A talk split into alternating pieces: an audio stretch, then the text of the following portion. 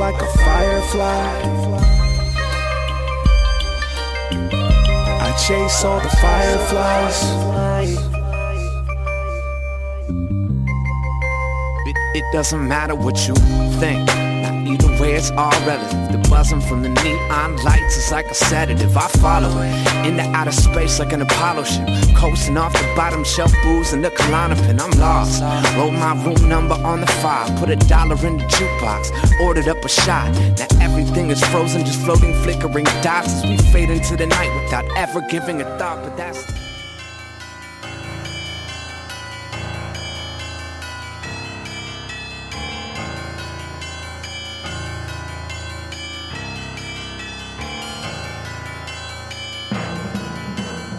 Bonsoir, vous êtes bien sur Choc, c'est le tome 18, chapitre 230.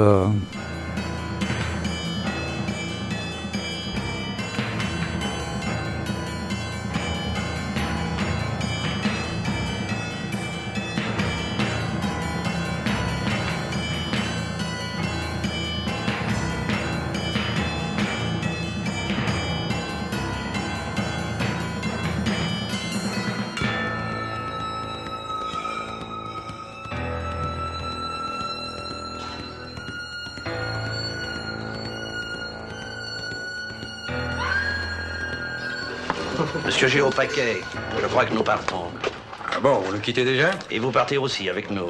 Les présentations ne sont pas tout à fait terminées. J'avais pourtant l'impression de connaître tout le monde. Ah non, pas le plus important.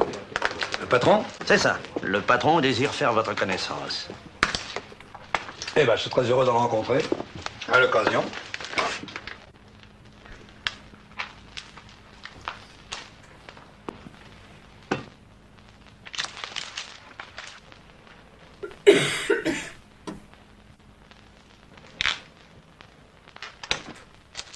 L'occasion, c'est tout de suite.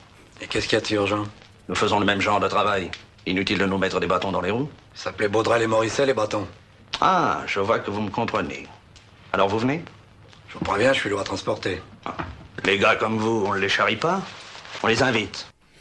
Bonsoir, ceci est un extrait euh, du Gorille vous salue bien, un film policier datant de 1958 de Bernard Bordery avec euh, Lino Ventura, vous l'aurez reconnu, euh, sa voix est reconnaissable, Pierre Dux et Charles Vanel. C'est du truand, du malfrat, du bourre-pif, du bourru, du pain sans rire et du gros calibre, c'est tiré du roman du même nom Le Gorille vous salue bien d'Antoine Dominique paru en 1954 à la série noire, le numéro 220 plus précisément puisque jusqu'à récemment les livres étaient numérotés. À l'occasion euh, des 70 ans de la célèbre collection Série Noire de chez Gallimard, le festival Québec en toutes lettres se paie la traite et organise une exposition pour souligner cet anniversaire, à grand renfort de documents rares ou inédits sur la série noire d'hier à aujourd'hui.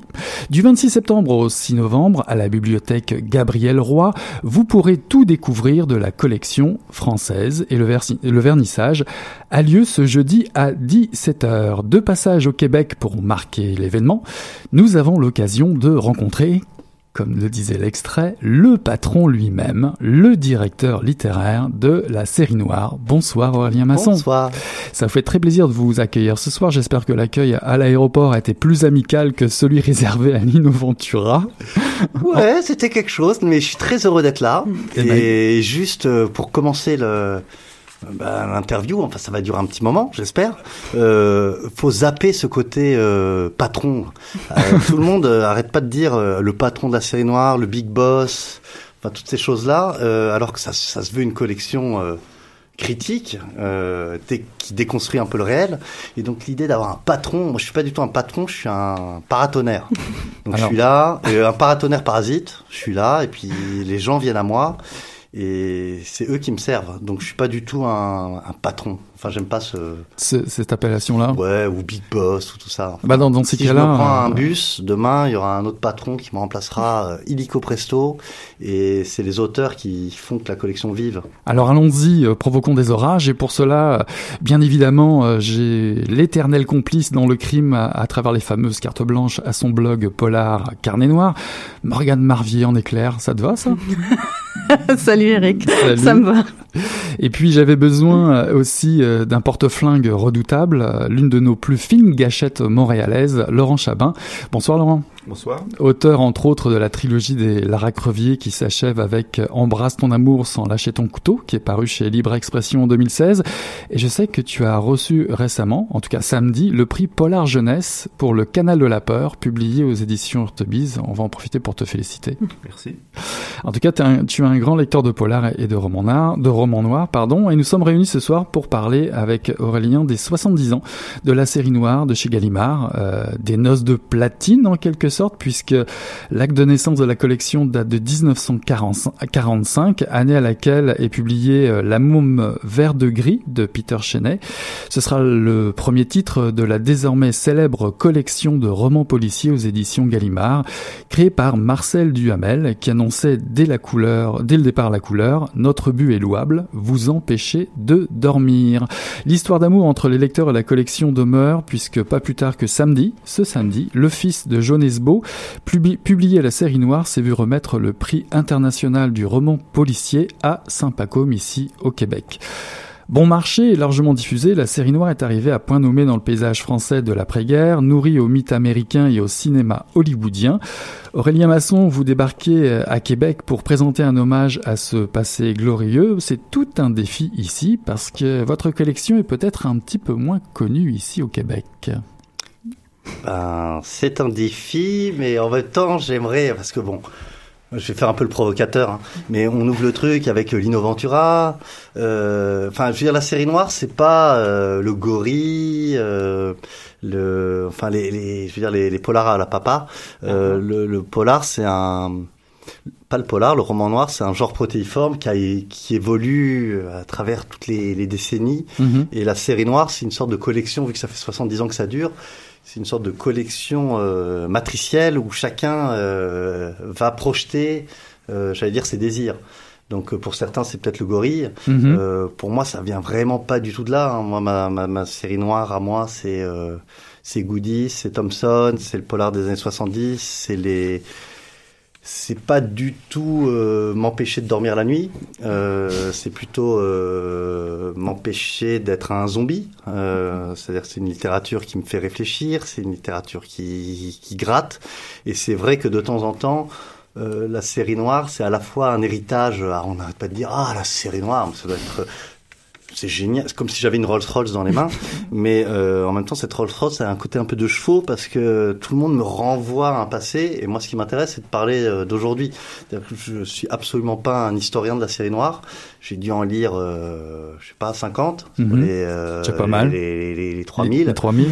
Euh, mais par contre, ça a toujours été une collection qui a été pour moi le, le un centre euh, fantasmatique. Enfin, je me disais, c'est ce que je disais tout à l'heure à à mon gentil chaperon qui est venu me chercher euh, que je voulais pas travailler dans l'édition moi dans l'absolu. C'était un monde très euh, avec des mecs avec des costards et, et des, des poses et tout ça. Enfin l'édition, la littérature me paraissait très très loin de moi, sauf la série noire. Parce que la série noire avec ses collections, euh, moi je, je suis venu dans la littérature euh, par la musique, par le punk.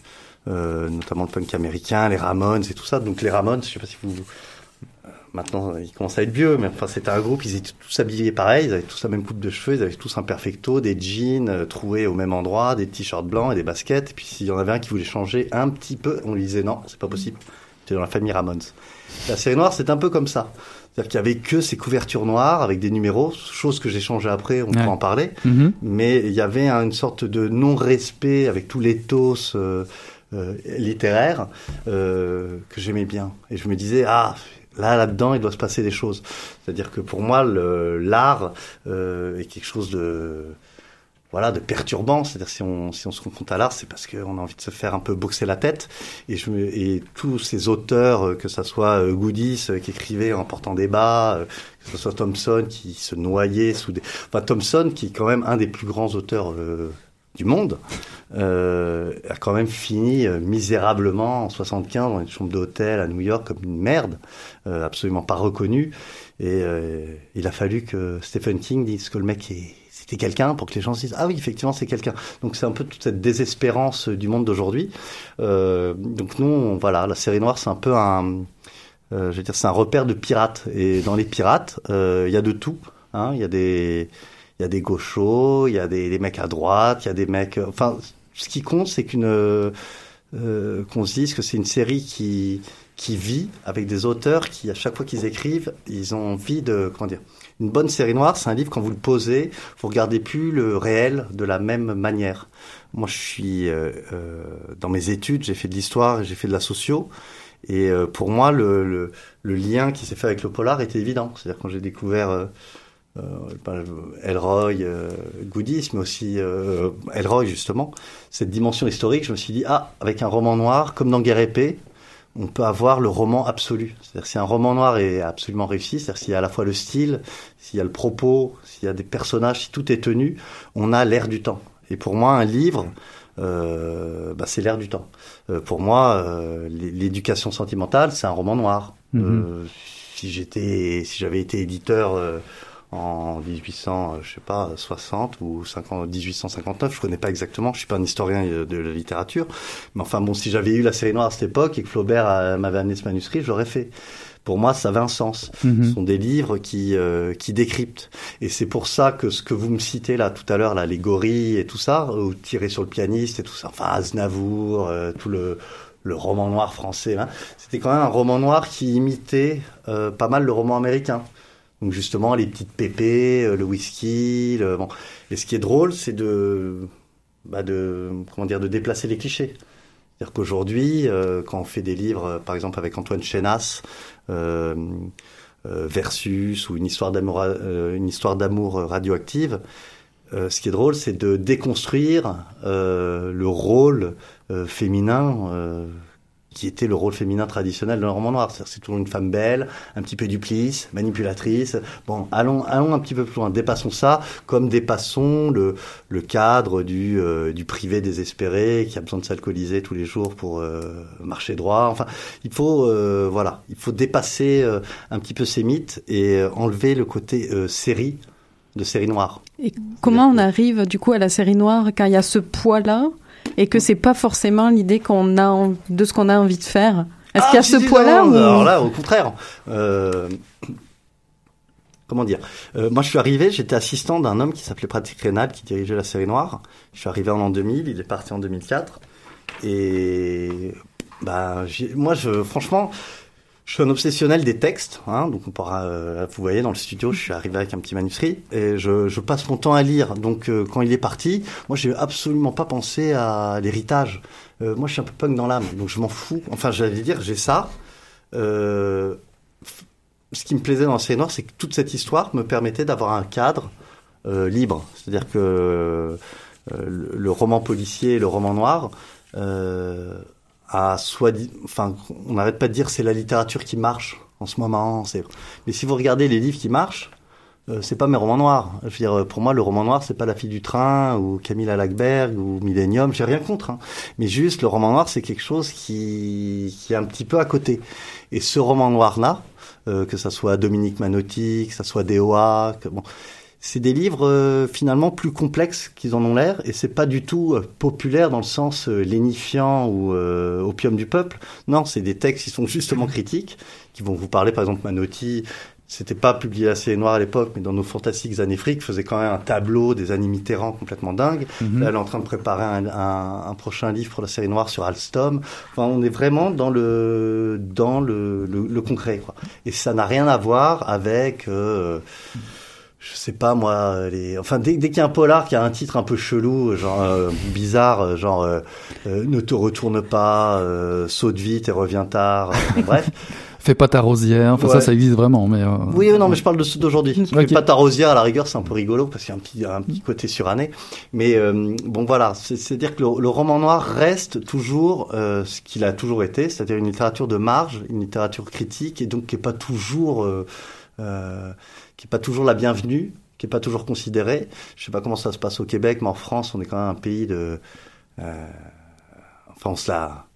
J'imagine que vous le savez, mais on se la pète un peu. Hein, on se la raconte, c'est ça. Le, le, mhm. coq là sur son tas de fumier, et, euh, et, et donc on, on se donne des, des comme si on était les rois du roman noir, mais dans la réalité, ça reste un combat de tous les jours. C'est-à-dire que les gens n'ont pas obligatoirement toujours envie de se confronter à cette littérature-là, mais comme ils n'ont pas envie de se confronter à, à Sade ou à Jean-Pierre Martinet, enfin j'ai plein d'auteurs, euh, ce que j'appelle les livres désespérés, désespérants, mais pas désespérants pour euh, pleurnicher, mais se dire, putain, ce monde est dur. Alors Laurent, justement, le point de vue du Québec, est-ce que tu partages euh, cette analyse de, de Masson euh, sur le bah, polar? Au Québec, le polar, c'est quelque chose qui est assez bien formaté, qui est très très propre, qui est un petit peu l'équivalent du conte de fées. Bah oui, j'ai rencontré euh, Sénécal qui me parlait du polar. Et enfin, il est, québécois. Euh, oui, oui, Voilà. Donc le, polar, il y a des bons et des méchants. C'est les bons qui gagnent à la fin. Exactement. les méchants sont vraiment méchants. Ils sont et on peut dormir tranquillement. Et on peut dormir tranquillement. La police veille sur nous. Voilà. Et puis Bon, oui, c'est du polar, je veux bien, mais pour moi, c'est pas ça. Le vrai polar, c'est bon. On parlait des auteurs, euh, des auteurs américains tout à l'heure, euh, Dashiell Hammett, Thompson et tout ça. En France, il y a aussi des gens comme Manchette ou ADG de l'autre côté de, de, de l'échiquier. Que j'ai. Euh...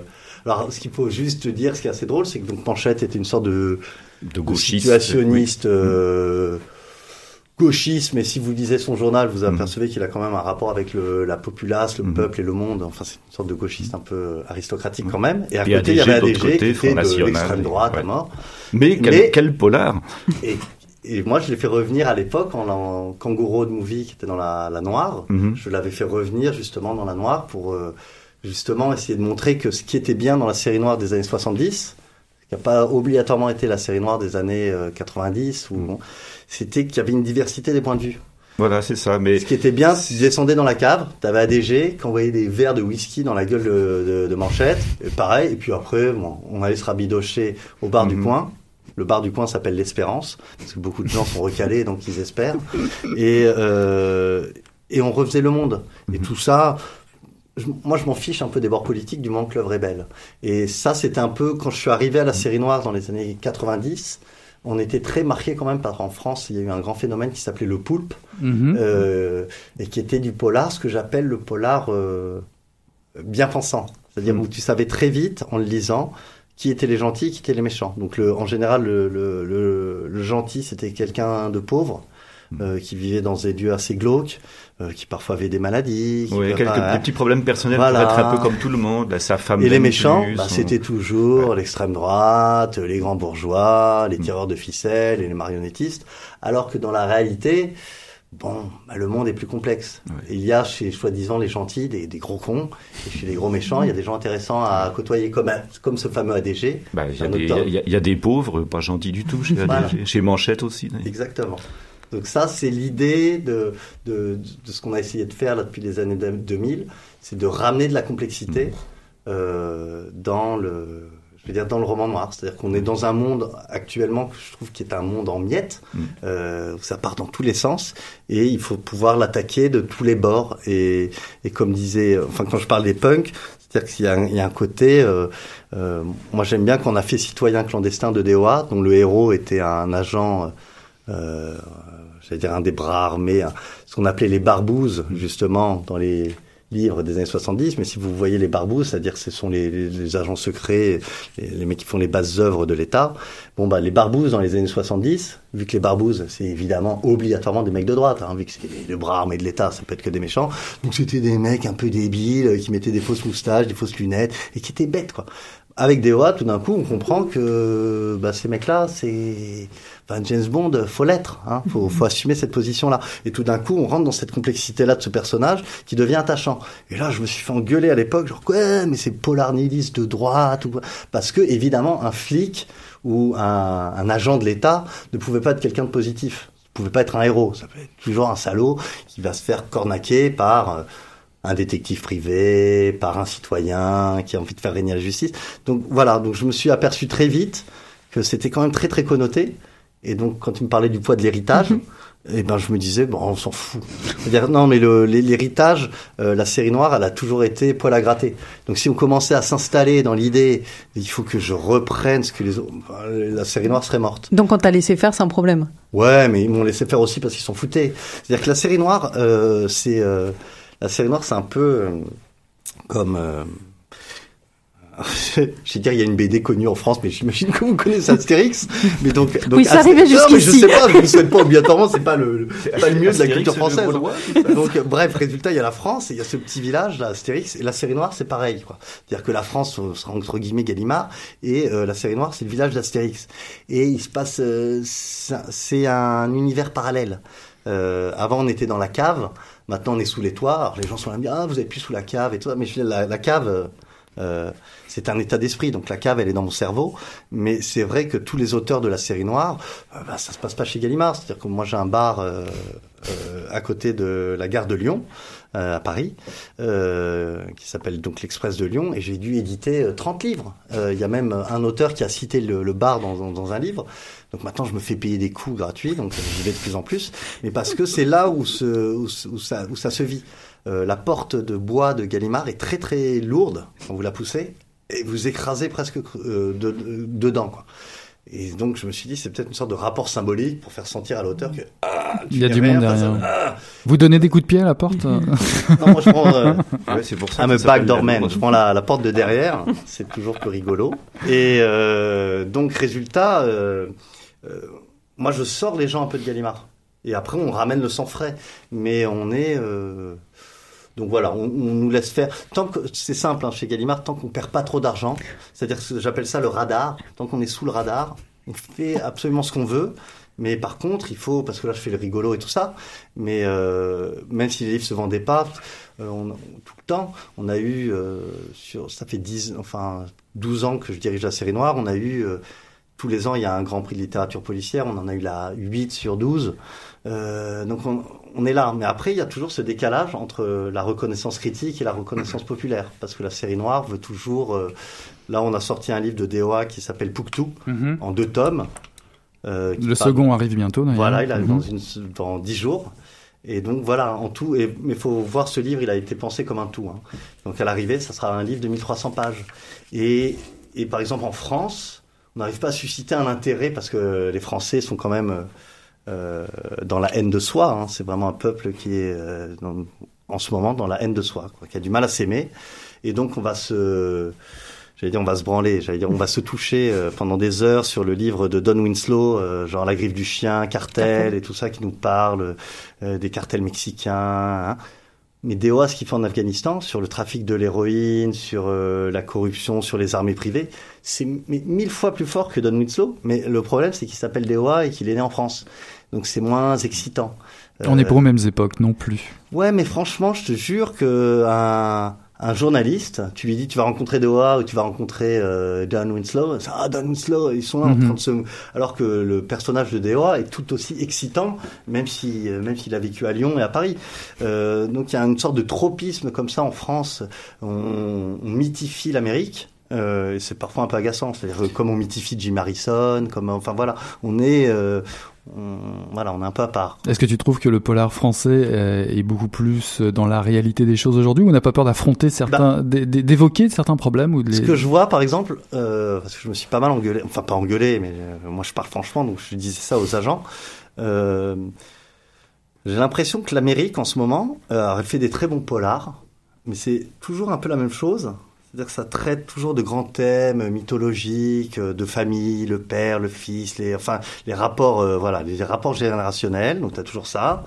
Euh, un lieu, alors ça peut être euh, des mecs qui coupent des arbres euh, au centre des États-Unis, ça va être des pêcheurs de crevettes euh, en, en, Louisiane, ça peut être des éleveurs de, de crocodiles en, Floride. Hein. Mais c'est toujours un peu les mêmes thématiques. J'étais là, mais putain, mais quand est-ce que quelqu'un va me parler de Guantanamo?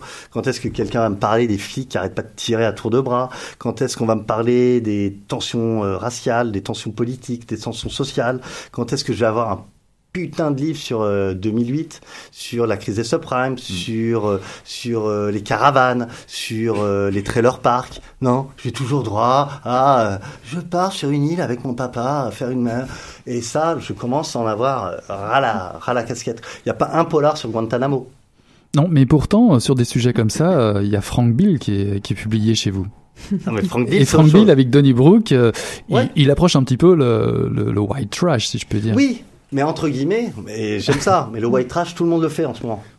Je, veux dire, euh, je pourrais t'en citer 30. Ah, ça, ah, ça, sera un produit de marque alors. Non, la... non, mais nous on a fait ça il y a 10 ans et donc on a commencé. Puis tout d'un coup, on s'aperçoit que les gens ils commencent à vouloir tout marketer. Donc en France, on appelle ça le rural noir américain, euh, Métédrine, euh, Trailer Park et compagnie. Et à la longue, t'en as aussi marre. C'est-à-dire que, alors j'en ai pas marre, moi, Frank Bill, je vais le défendre, mais je mhm. sais bien qu'effectivement, on se retrouve avec des récits où euh, il y aura toujours une scène dans la caravane avec un, un Marcel euh, taché de graisse, avec un gros ventre, avec une petite fille qui va se faire un peu violenter par son papa et machin, tout d'un coup des histoires de vengeance. Donc c'est là, bon, euh, il y a tellement de choses à dire. Euh, voilà, que Frank Bill écrive sur ça, ça me dérange pas, c'est son univers. Mhm. Mais que les éditeurs français ne soient que dans ce prisme-là, qui est en fait un prisme campagnard, euh, euh, un peu cliché des États-Unis, au lieu d'aller interroger le système politique profond, euh, bah, ça m'embête un peu. C'est comme si en France, euh, vous lisiez pas euh, Dewa, Caril Ferré, Manotti, et que vous lisiez Meurtre dans le Haut-Médoc, enfin des, des, des, petits trucs régionaux, un petit peu atmosphériques. Et à un moment, on a envie de... Ça existe aussi. Hein. Ah Il y en a aussi. Ah bah carrément, carrément. non, mais on a envie de plus, quoi. Ok, bah, je, vais, je vais introduire un petit peu de 109 euh, et on continuera la, la, discussion après. On va écouter quelque chose qui va te rappeler euh, bah, un nom, Gainsbourg. C'est ah. Duchesse 16.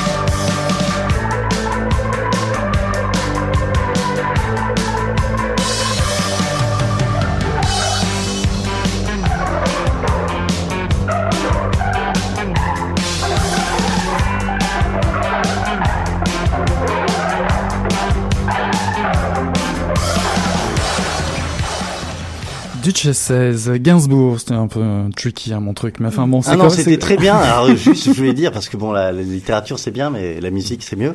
Et euh, donc euh, justement, polar, polar, roman noir et, pour moi tout est lié. Tout est lié. Ouais, ouais. Euh... Tu voulais, est-ce que de, de, de, te plonger dans le roman noir, dans le polar, enfin de t'éveiller à ce genre de littérature alors que t'écoutais finalement une musique plutôt qui perturbait un petit peu l'environnement le, et un peu mal poli, est-ce que c'était un lien direct de, de lire justement ce genre de littérature.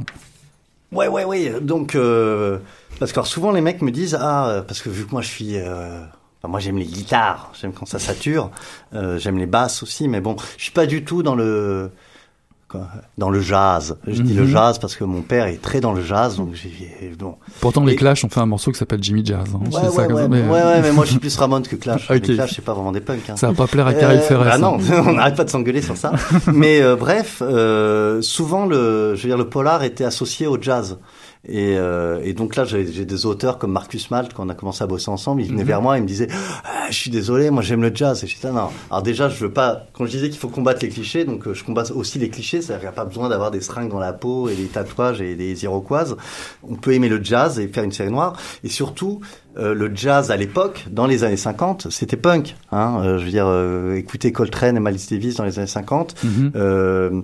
même quand on parle, parce que parfois toute la musique est aussi liée au mode de vie derrière et tout ça, bah, les jazzmen, ça y allait, quoi. Hein, et bien avant les rockers et avec des, une dimension autrement plus existentielle et profonde. Parfois les rockers, ils jouent un peu un rôle, quoi. Hein, les Stones, Keith Richards, il s'est perdu dans son rôle. Coltrane, il s'est abandonné dans ce qu'il était quand on voit, je sais pas si vous avez vu un film Straight No Chaser sur euh, Thelonious Monk, vous voyez Thelonious Monk euh, errer dans des aéroports, vous voyez que le mec, il, est parti dans des galaxies. Donc pour moi, le jazz, je l'aime moins en ce moment parce que moi je suis bêta, quoi. J'aime bien les chansons de deux minutes et secouer ma tête et sauter en l'air.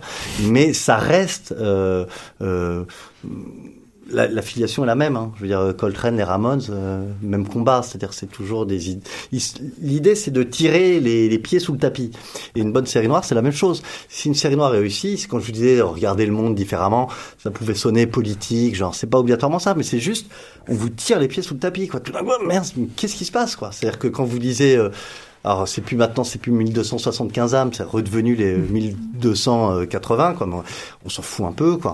Euh, la, la, réalité, c'est que que ça soit la vieille traduction ou la nouvelle, quand vous lisiez ça à l'époque, euh, bah vous saviez que vous avez affaire à des mecs euh, bizarres, euh, psychotiques. Euh, on était on était vraiment dans une sorte de de pathologie, quoi. Et, et et donc ça, pour moi, était lié. Oui, quand je voyais les auteurs, pour moi, c'était des, c'était des rockers, euh, les rockers des lettres, quoi. C'était un peu la même chose pour toi, Laurent, les rockers des lettres, ou t'étais plutôt dans le jazz? Non, j'ai, j'ai jamais aimé le jazz, désolé. Mais euh, moi, la première fois qu'on m'a traité de punk dans le métro, je pense que le mot était à peine arrivé à Paris. Donc, mais ça, je suis assez, pas mal un peu plus vieux que toi.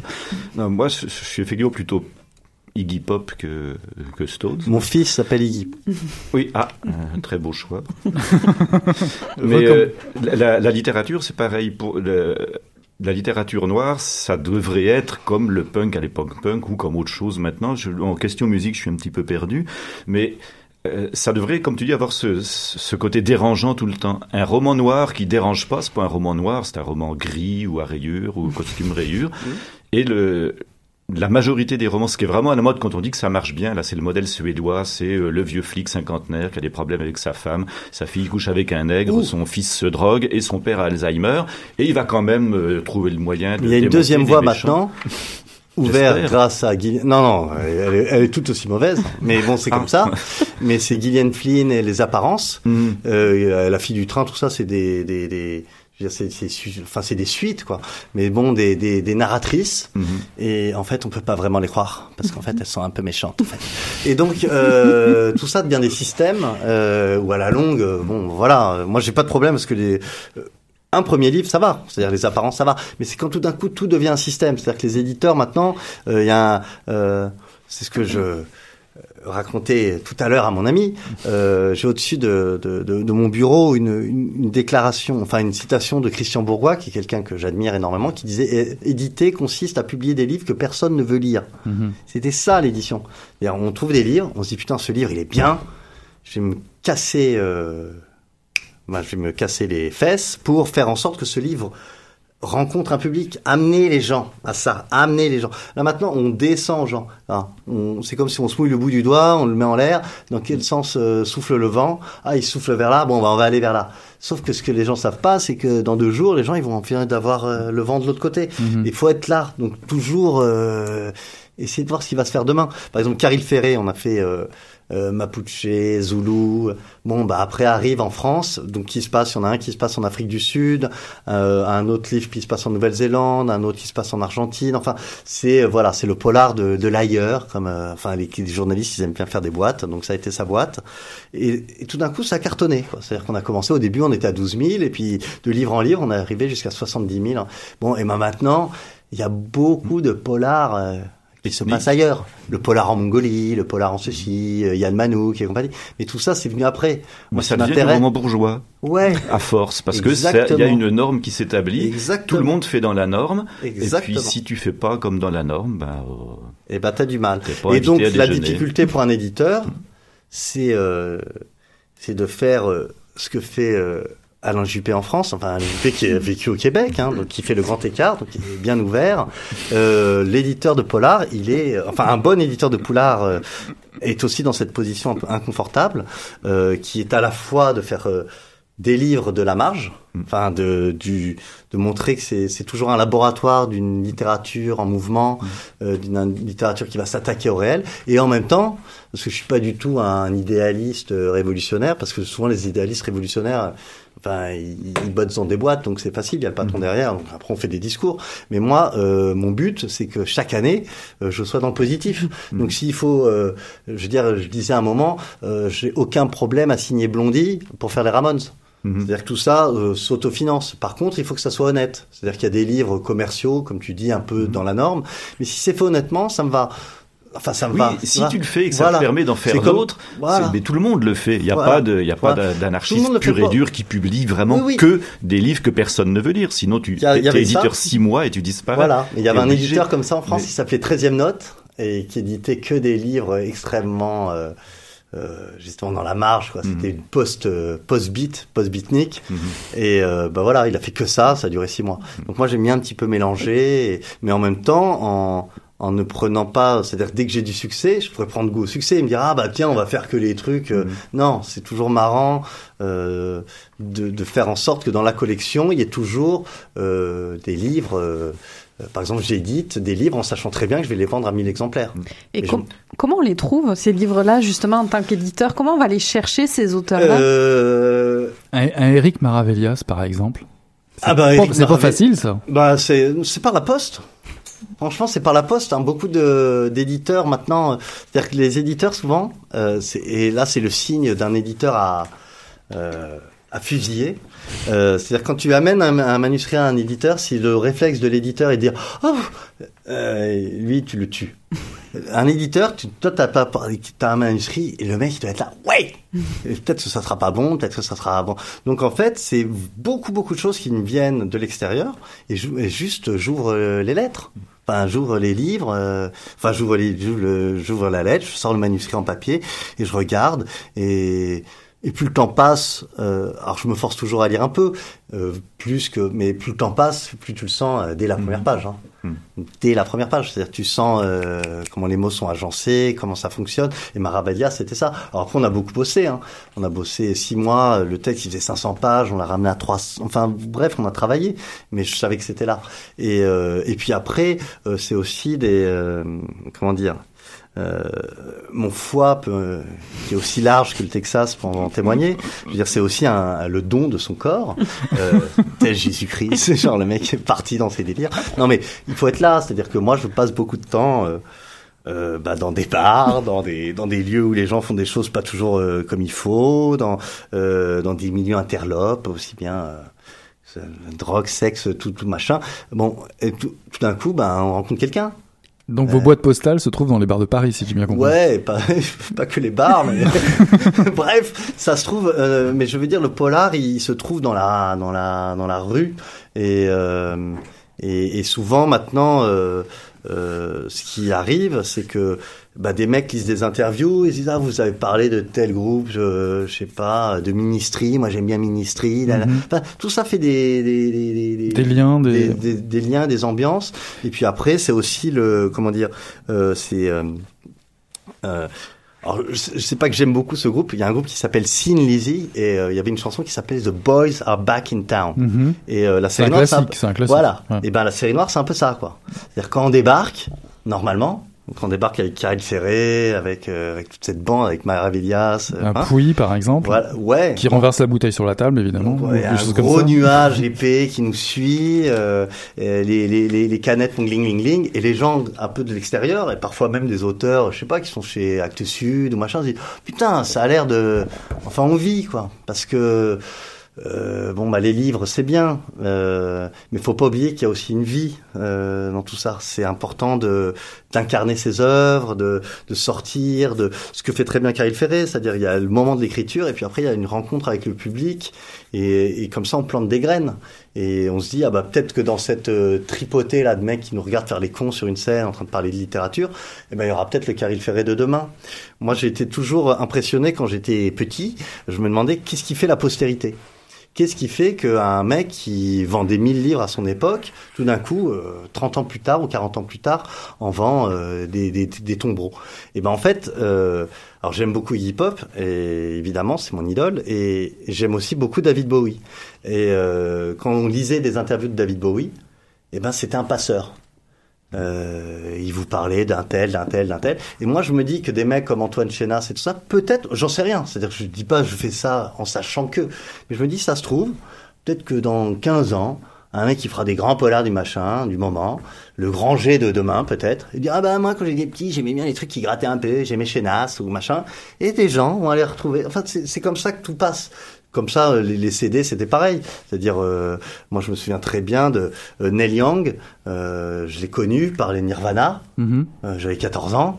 Euh, et dans un interview, Kurt Cobain parle de Neil Young. Et, de- et donc, dans la littérature, c'est ce que j'essaye aussi un peu de faire, c'est-à-dire de faire des communautés. Et après, de, de se dire que euh, parce qu'il y a de moins en moins de lecteurs, mais il y a de plus en plus d'écrivains. Donc, euh, c'est paradoxe. Mais C'est donc, les, a- les écrivains se lisent entre eux, tout simplement. non, non, non, non, c'est pas du tout, parce que quand je dis des écrivains, c'est pas du tout d'un air méprisant, alors il y a de plus en plus d'écrivains. Non, au contraire, je trouve que les gens ont de, vraiment de plus en plus besoin de jeter des choses sur le papier, qu'il y a une sorte de confiance et une sorte de démocratisation. Alors après, pour le meilleur et pour le pire, mais pour le meilleur aussi. Et après, c'est à nous de faire le, le boulot, quoi. Mais les gens, euh, euh, là en France, en ce moment, le, le milieu du polar, c'est extrêmement vivace. Mais là, on parle beaucoup du polar français, qui Ouais. est peut-être moins connu ici. Mais Bah la ouais. série noire, c'est aussi des auteurs étrangers quand même. Comment Ouais. on les trouve, ceux-là? Parce que, Bah, je veux dire, rien, mais c'est pour ça l'anglais... que là, j'en parle pas. C'est que Ok, c'est moins intéressant. pas... ah, Non, non, mais, non, non, mais c'est moins intéressant. C'est-à-dire, à l'époque de Duhamel, c'était simple. C'était moi ce que je faisais à l'époque, hein, euh, tout début des années 80, 2000, fin des années 90. Je veux dire, euh, il y a Lemmy de Motorhead, avant de mourir, il a fait un dernier interview, il a dit Internet est en train de nous tuer, là, les gars, et vous vous rendez pas compte. Et c'est exactement ça. C'est-à-dire que moi, quand j'ai commencé dans l'édition, évidemment, j'allais parfois à New York et machin, j'allais dans les librairies, je ramenais des livres, et puis, et puis on les lisait, on se disait, ah c'est bien, et puis on, appelait les éditeurs. Non mais maintenant tu as des agents, euh, c'est internet, euh, tout le monde a les mêmes livres à, midi 10, euh, c'est des envois groupés, hein. D'ailleurs ils se chèrent tous. Euh, voici le nouveau livre de machin. Et on... Battez-vous. Ouais, ou puis même si on n'a pas à se battre, enfin, euh, moi ce que j'aime bien, c'est avoir un, vrai rapport, travailler avec le sur le texte s'il y a besoin ou pas. C'est pour ça que j'aime les Français. C'est pas les Français pour les Français, genre euh, le camembert et. euh, C'est de l'écriture en français, en fait. Ouais, puis surtout, c'est de voir des gens qui vivent. Euh, avoir un agent qui me dit il faut tant, tant, tant, euh, tant de droits, tant de pourcentage et tout, avec un auteur que je vois jamais. Euh, voilà, euh, quand Caril, par exemple, l'histoire d'a- d'amour qu'on a avec Caril, parce que pour moi l'édition c'est que de, l'amour, euh, du désir et de l'amour. Et, euh, et Caril, je l'ai connu, il était euh, euh, parce que bon, Gallimard, on n'est pas super bien payé, donc vous comprendrez pourquoi je dis ça au début. Et donc au début, lui, il était au RSA, quoi. Enfin, il, Mhm. il était vraiment au minimum sociaux. Et je lui filais les disques. Il arrivait, il avait des trous dans les pulls, il vivait dans une chambre de bonne. Et puis progressivement, bon, maintenant, il vit dans un 140 mètres carrés. Et c'est lui qui me file des disques. Et c'est moi qui les copie parce que bon là maintenant, moi je reste l'employé Gallimard. Lui, il a, il a explosé. Et mon but c'est ça, c'est-à-dire euh, quand je dis que je suis punk, c'est que j'ai aucun problème avec le succès. Je suis pas du tout gauchiste. L'argent c'est ça et. Au contraire, euh, ce qui, ce qui compte c'est ce que tu as dans le cerveau. Puis si t'as un beau cerveau et que t'as des moyens euh, pour euh, incarner ce que t'es, ça va très bien. Donc moi, je vraiment, je me bats pour, euh, euh, bah voilà, pour prendre un petit gars euh, et on part tous les deux en aventure. Quand je dis un petit gars, c'est pas, euh, c'est-à-dire que je- le trois quarts des auteurs avec qui je bosse, c'est des premiers romans. C'est, on part et puis on verra ce que ça donne. Il y a des éditeurs qui font des chèques pour récupérer des, des gros auteurs étrangers ou machin. Moi, ça me, je veux dire ça, tout, enfin, c'est pas tout le monde peut le faire parce qu'après il faut le vendre, faut faire du marketing. Et moi, ce que j'aime bien, c'est, c'est voir un auteur qui arrive avec une tête un peu, un peu torturée. On sent qu'il s'embête. On, se boit. Euh, euh, six bières et on discute ce que j'appelle la conversation des silex, c'est-à-dire que l'auteur a un silex, moi je suis un silex, on frotte nos deux silex et tout d'un coup il y a un feu qui apparaît et ce feu qui apparaît, je l'avais pas prévu.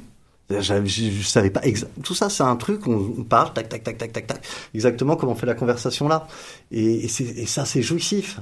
Et on, sort euh, on voit l'auteur qui a une banane comme ça qui dit bon j'y vais j'y vais j'y vais. Il a même plus le temps de t'embrasser ou machin parce qu'il rentre chez lui pour écrire écrire.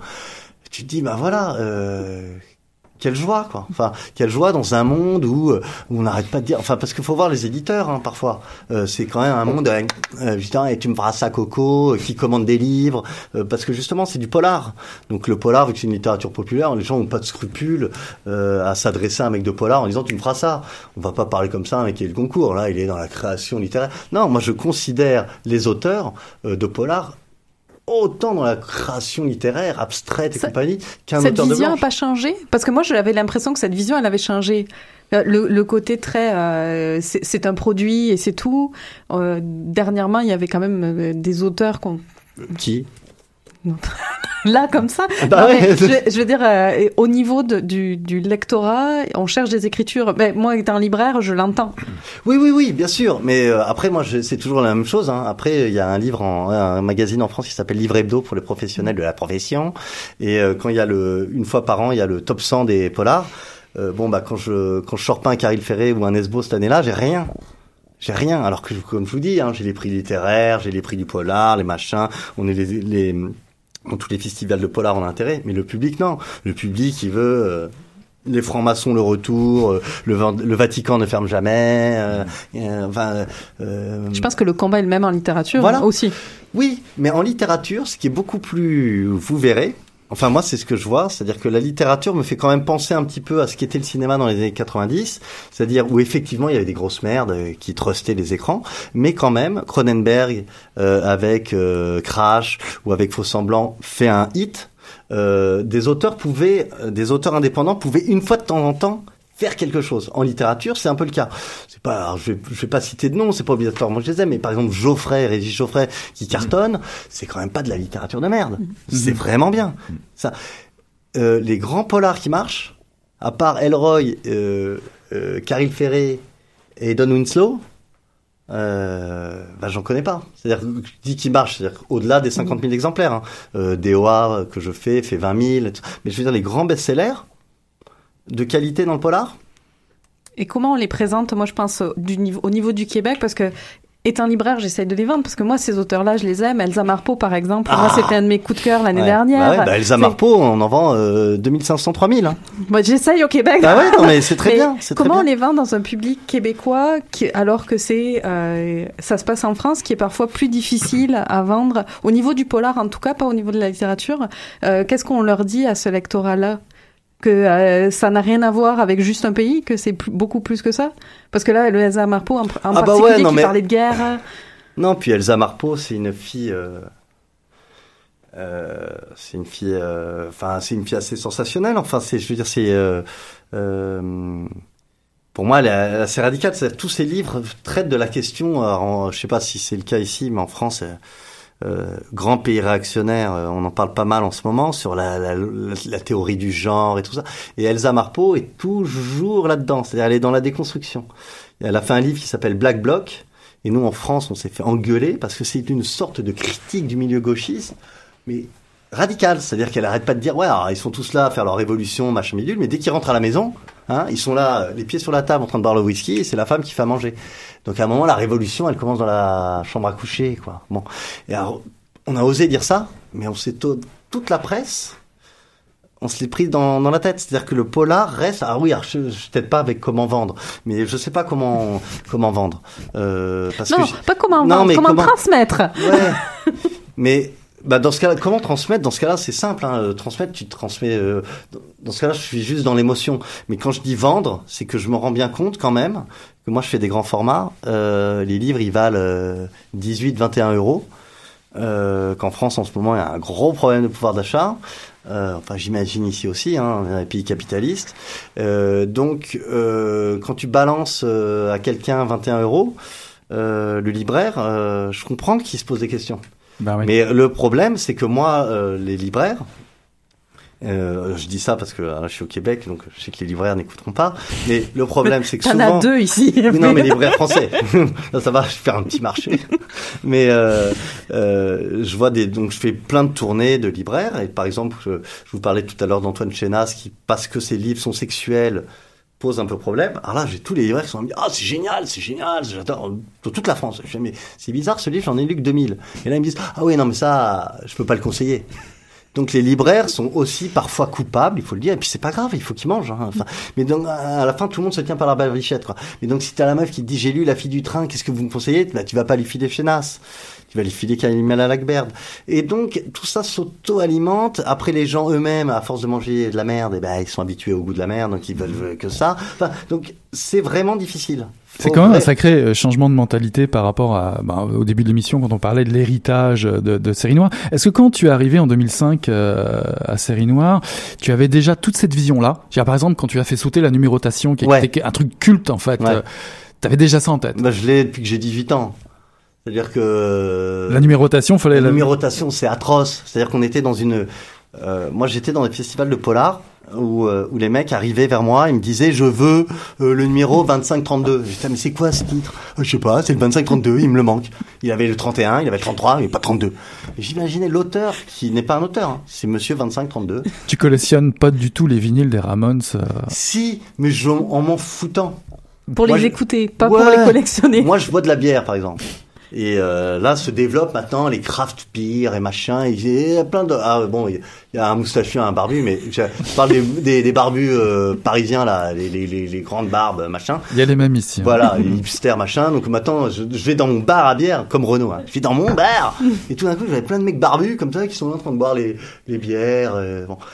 Donc c'est pareil, tu vois. Il faut il faut y aller et euh, et, et, et, assumer le côté euh, ouais, enfin, comment dire quand j'ai voulu enlever les numéros, c'est que je voulais dire aux auteurs, vous êtes exceptionnels. C'est-à-dire que vous n'êtes pas un numéro. C'est pas vous euh, c'est pas la collection qui vous sert, c'est vous qui servez la collection. Sans vous, il n'y a pas de collecte. Et ça a été difficile à vendre à Gallimard, ça, ou ils s'en fichaient complètement? Ils s'en fichent. Enfin, c'est pas qu'ils s'en fichaient, mais je veux dire, la collection, elle est tellement mal à l'époque. C'est-à-dire que souvent, on me dit, pourquoi t'as changé la série noire? C'est juste que plus personne la lisait. Hein. Si tout le monde l'avait lu, en France, c'est euh, souvent, si, c'est ce qu'on racontait aussi, hein, les changements dans l'humanité, en général, euh, les gens se, se réunissent pas autour d'une table en se disant, comment est-ce qu'on pourrait faire mieux C'est quand on n'a pas le choix, quoi. Quand on est au bord du précipice et qu'on va mourir. Donc là, on se dit ah bah tiens, il faudrait peut-être faire quelque chose. Donc la série noire, c'est un peu ça, c'est-à-dire que c'était vraiment un ruisseau qui disparaissait, quoi. Et donc en faisant ça, euh, une manière de dire bon, euh, on faisait 50 titres à l'année. Là maintenant, on en fait 15. Euh, c'est extrêmement arrogant de, vous, de, se dire je peux proposer aux gens 50 titres dans une année. C'est-à-dire même moi en tant que ça a été jusqu'à 96 je crois dans l'histoire. Ah non non, tu parles jusqu'en euh, jusqu'en 2003. Ouais. Puis on peut, on peut pas les travailler 50 titres euh, en tant qu'éditeur, on peut pas travailler chacun aussi bien qu'on voudrait. Et puis comme je disais tout n'est que amour et désir, on peut pas désirer 50 livres. Euh, ni 50 euh, femmes le, enfin, le même soir. Quoi. Euh, en disant qu'une année éditoriale est une soirée. Enfin bon bref, les, les, parallèles sont un peu foireux, mais enfin vous voyez, il y, avait trop de livres. J'arrivais même pas moi à les lire totalement entièrement. J'étais à comment un lecteur va pouvoir le faire? Donc en fait, c'est en faire moins pour en faire mieux. Tout le monde n'arrête pas de parler de décroissance et tout ça. Nous on l'a fait, mais le problème c'est qu'on peut pas décroître. Moi, moi dans l'absolu, j'aimerais faire 8 titres par an. Mais le problème, c'est qu'en face, ils décroissent pas. Donc si euh, je disparais totalement, après, je serais plus vu. Donc euh, on, fait 12, 12, 15. Mais 12, 15, ça veut dire euh, ben, un ou deux livres par mois, et ça, c'est défendable. Mais t'imagines, t'as trois livres, hein. tu sors trois livres dans le même mois il y en a bien qui va être tué. En tout cas, c'est pour l'énergie qui, qui, qui, qui, te manque. Euh, allez, pour finir, euh, donne-nous encore envie là, des, des, des, gens à découvrir dont on n'a pas encore entendu parler Qu'est-ce qui s'en vient Qu'est-ce qui s'en vient là chez nous des séries noires? Eh ben Alors, euh, je vous conseille euh, bah, toute cette. Il y a une, une un, je veux dire, on a c'est après coup. Hein. Encore une fois, c'est comme, je sais pas si vous avez lu Guerre épée, mais à la fin de Guerre épée, le mec il vous fait la philosophie de l'histoire, il vous explique qu'il euh, y a des batailles, euh, que c'est le bordel absolu, que quand le général euh, bon euh, donne un ordre, ben ça se fait après, et qu'après l'histoire, comment dire, choisit habille tout ça bien, comme si tout était le choix de décision. Donc là, ce dont je vais vous parler, c'est comme si j'avais décidé de développer ça. En fait, c'est le hasard. J'ai tout d'un coup des manuscrits qui sont arrivés à moi, et tous ces manuscrits ont comme point commun, ces livres ont comme point commun de se, euh, de s'intéresser à ce qu'on appelle la France périphérique. C'est-à-dire, c'est pas la France des grandes villes, c'est pas la France des campagnes, campagne, c'est cette zone un peu intermédiaire. Et euh, pour moi, c'était un lieu qui était jamais traité dans le polar. C'est-à-dire que le polar, c'était toujours la même chose. On parle des grandes villes, on se lamente sur le fait qu'il y a des Starbucks Coffee et que les ouvriers sont dans les banlieues et que euh, mais où est ma ville et tout. Et ça fait 30 ans que je lis ça. Donc j'en ai marre. En 90 déjà les mecs pleuraient sur ce qu'était Paris. Donc Paris n'existe plus depuis jamais a-t-il jamais existé d'ailleurs? Donc point. Là j'ai à travers ces livres donc je parle de euh, le livre de Patrick Desperdanges, Si tous les dieux nous abandonnent, et le livre de Pierre Guiteau qui s'appelle D'ombre et de flamme, ce sont des livres ruraux. Ça se passe à la campagne. Et euh, vous voyez qu'à la campagne, il y a exactement les mêmes problématiques socio-économiques euh, qu'à la ville. Euh, il y a les passe-droits, il y a les, euh, il y a les, je veux dire, il y a les nobles, il y a les, voilà. Enfin, si par exemple Pierre Guiteau qui vous étudie la Sologne en France, la Sologne c'est une, une région de chasse et c'était une zone de chasse populaire avant. Et puis maintenant, toutes ces chasses sont privées sont privatisées. C'est-à-dire mhm. qu'elles sont, euh, voilà, et Giscard d'Estaing et compagnie viennent, viennent un peu taquiner le, le sanglier euh, tranquillement. Euh, comme... Ça rappelle un peu le scénario de Pur, hein, de Chenas, comme ça. Vite, et ben voilà, exactement, exactement, En tout cas, le, le, punk, le, punk, le punk en toi veut dépasser les limites. Oui, mais Il est 57, on peut eh, pas durer à l'infini. En tout cas, allez vous confronter à. En tout cas, Aurélien, Aurélien Masson, je te remercie d'être bah, passé euh, par chez nous à Mission Encre Noire. On rappelle que tu vas être euh, présent à Québec euh, à partir de ce jeudi hein, pour pour pour assister au, verni au vernissage, ça, de l'exposition. Puis on vous encourage, ouais, on vous encourage à aller faire un tour là-bas bah, pour rencontrer toute cette boule d'énergie. ouais, merci beaucoup. Voilà, j'espère que j'ai pas été trop bavard. Pas du tout. Très heureux. On était ravis. Euh, merci à vous. Merci beaucoup. C'est qui conclut Mission Noir. On tourne la page et on se revoit la semaine prochaine. Salut là.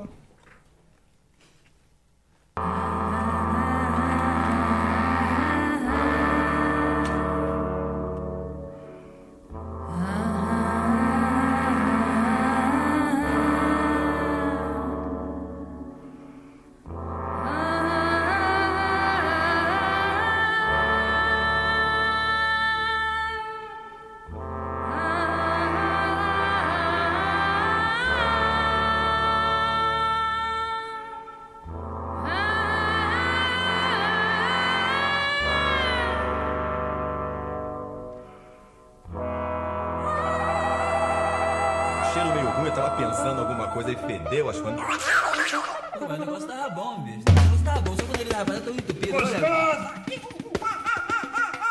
Quem diria, hein? Greta Garbo acabou de irajar, hein? É, mas eu tava falando pra você, né? Depois que eu passei a me sentir, aí o negócio ficou diferente.